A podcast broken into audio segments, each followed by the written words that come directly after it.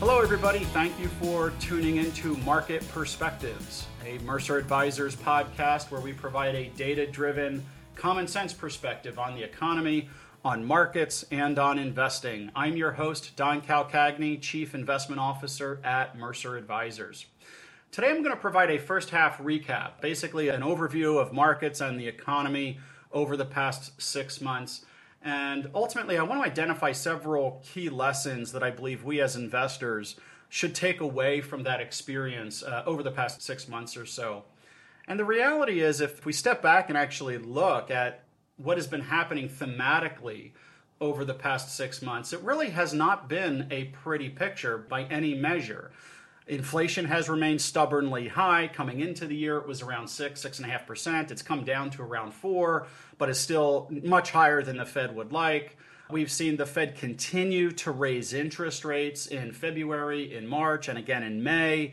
They did not raise at the June meeting, but they did telegraph to the market that they expect to hike interest rates at least one to two more times between now and year end. So that's certainly not a positive development in terms of interest rates. We've also seen really poor earnings growth this year. In fact, earnings growth estimates for the second quarter are that earnings will decline by almost 7%. That's from FactSet's Insights, earnings insight that they put out every so many days. So earnings have been exceptionally poor. We've also seen a regional banking crisis that started back in March we saw the failures of several banks Silicon Valley Bank, Signature Bank, First Republic Bank, even Credit Suisse, a major global banking institution, now no longer exists. That's a big change. We also saw for the first time ever the very real prospect of a default on U.S. government debt. Congress, I think, literally took that up to within 24 to maybe 48 hours of the U.S. Treasury defaulting on our debt. Thankfully, they ultimately cut a deal, but certainly not a positive development as far as markets were concerned over the past six months. Additionally, if we look at some other data, the New York Fed has a recession probability model that shows a 70% plus probability of a recession sometime in the next 12 months. That's certainly not a positive development. We also saw China moving very aggressively over the past six months to de dollarize, quote unquote, the world. They're trying to replace the US dollar or at least diminish the US dollar's importance in global trade with their own currency, the Chinese yuan. So, definitely not a positive development. All of this has ultimately combined to lead to an abysmally low consumer confidence. It's not quite at all time lows, but it's relatively close. If you look at the data over the past 50 years, we're pretty close to all time highs with the University of Michigan's Consumer Confidence Index. So, all of this is pretty negative news by any objective measure. It's certainly not a rosy picture if we were to just look at the headlines and some of the data over the past six months. Yet, despite all of that, despite all the negative press, we still don't have a recession. The US economy, by most measures, remains surprisingly strong. So, still no recession, even though the New York Fed's recession model is forecasting a recession, a very high probability of a recession. We don't see that showing up in the data, at least not yet. But again, despite all of that data, markets posted blockbuster positive returns during the first half of 2023. Let's just consider some of the data for a moment. US stocks over the first six months of 2023 rose 16.2%. Non US developed stocks rose 11.7%. Emerging market stocks rose 5%. US bonds are up between 2 and 2.5%. And despite China's very aggressive attempts to de dollarize the globe, the US dollar finished flat during the first half of 2023. Basically, no change in value ultimately over the first six months of the year. Additionally, if we actually look at the US dollar since early 2020, it's actually up about 7% in value. It's up 30% in value over the past decade. And the reality remains today, the US dollar still accounts for about 60% of global reserves. It is the world's preferred and most dominant global reserve currency.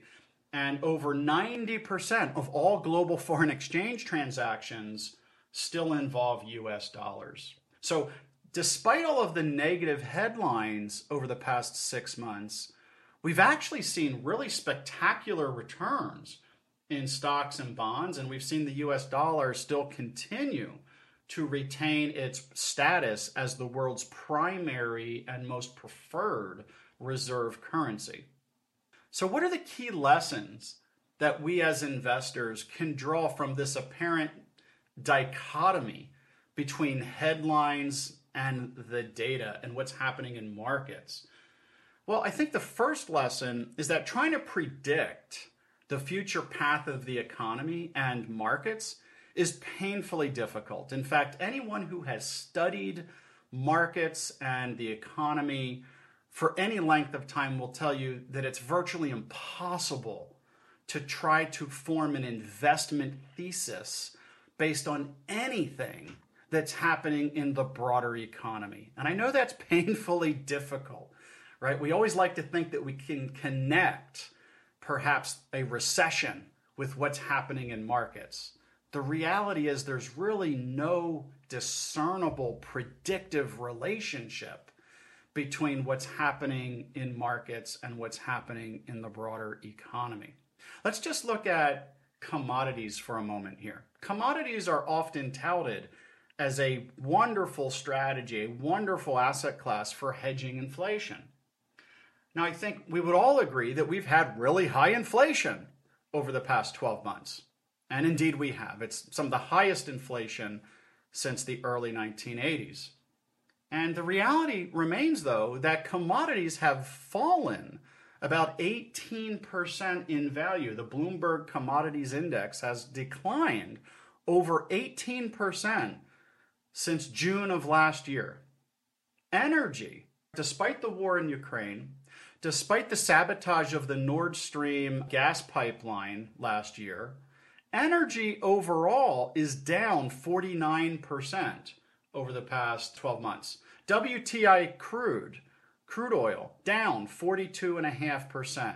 Natural gas, on which Europe is heavily reliant, for which Russia was Europe's primary supplier, natural gas is down a staggering 77% over the past 12 months. Like I said, despite the ongoing war in Ukraine and despite the sabotage of the Nord Stream pipeline. You certainly could not have predicted this decline in energy prices if we were to go back 12 months to June and July of last year. I don't think anybody in their right mind would have predicted such a staggering decline in oil and natural gas prices given everything that was happening in the world. If we look at markets, what we've also seen is that leadership within financial markets has pivoted quite rapidly. Energy, by far, was the best performing sector in the S&P 500 in 2022. It was up well north of 50%. Indeed, it was the only positive sector in the S&P 500 last year. The communications sector was the worst performing sector in 2022. A lot of these are technology oriented companies, obviously. But we've actually seen this relationship flip during the first six months of this year. Energy is now the second worst performing sector in the S&P 500 year to date through June 30th.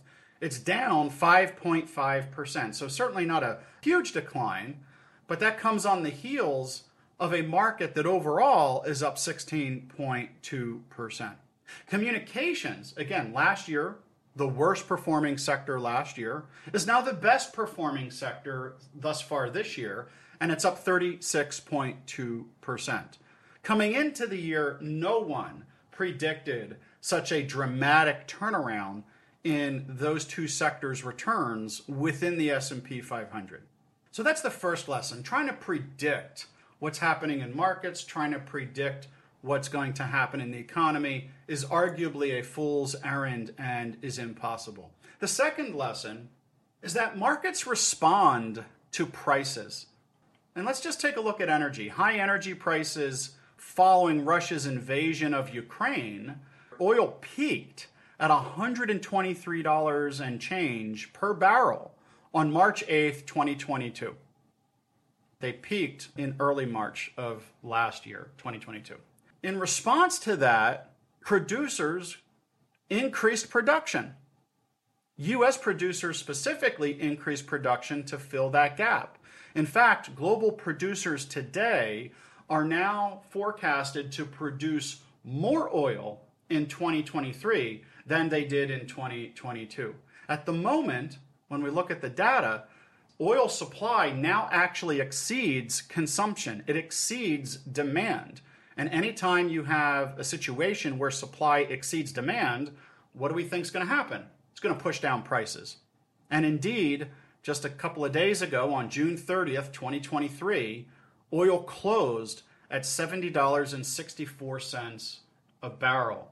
That is a significant decline from where it was in March of 2022. So I think it's important to keep that in mind when we look at what's happening in the world, whether it be export controls on rare earth minerals by China, whether it be the sabotage of the Nord Stream pipeline, whether it be sanctions against Russian oil producers. The reality is that markets will ultimately respond to prices. Companies will innovate to find ways to bring more supply to market and that's actually what we've seen. Simple economics, economics 101. The third lesson for us as investors is that markets are forward looking. So you may be thinking, Don, this doesn't make sense. How is it that markets can be up so spectacularly this year, given all of that negative news that you just shared with us? Like I said, earnings are down. We had a regional bank crisis. Interest rates have continued to rise. Inflation is still stubbornly high. How is it that US stocks can deliver 16.2% in positive returns. That just doesn't add up. Well, indeed, it does add up because markets are forward looking. Right now, the market is looking past the Fed's rate hiking policies.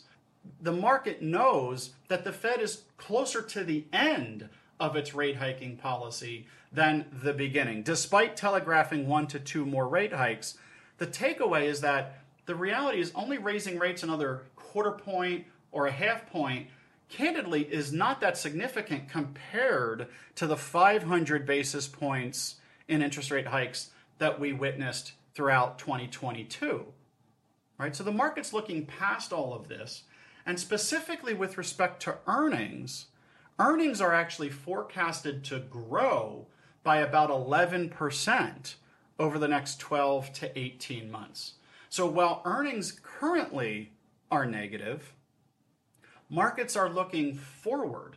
The value of every asset in the market, whether it be a stock or whether it be a bond, whether it be a piece of real estate, is always the present value of future future earnings, future expected earnings. That's what markets are looking for as investors. That's what we're looking for is the future earnings that we're going to earn on our companies. And when we look forward, what we see is we are forecasting about an 11% increase in earnings for S&P 500 companies. So that's the third lesson. The final lesson, and this is the most actionable in our view, is that it makes the most sense for all of us as investors to remain globally diversified. Trying to time markets, trying to rotate in and out of sectors, trying to pick individual winners and losers, that's really all a fool's errand. Doing so only drives up fees in your account, it drives up your taxes, and does nothing, absolutely nothing, to help improve portfolio returns. The best approach, in our view, is to invest in an institutional grade portfolio that is personalized to your unique needs, your unique goals, and your unique circumstances. So, what does that mean? An institutional grade portfolio is one that is exceptionally well diversified. It's one that is designed and managed using the absolute best that financial science has to offer.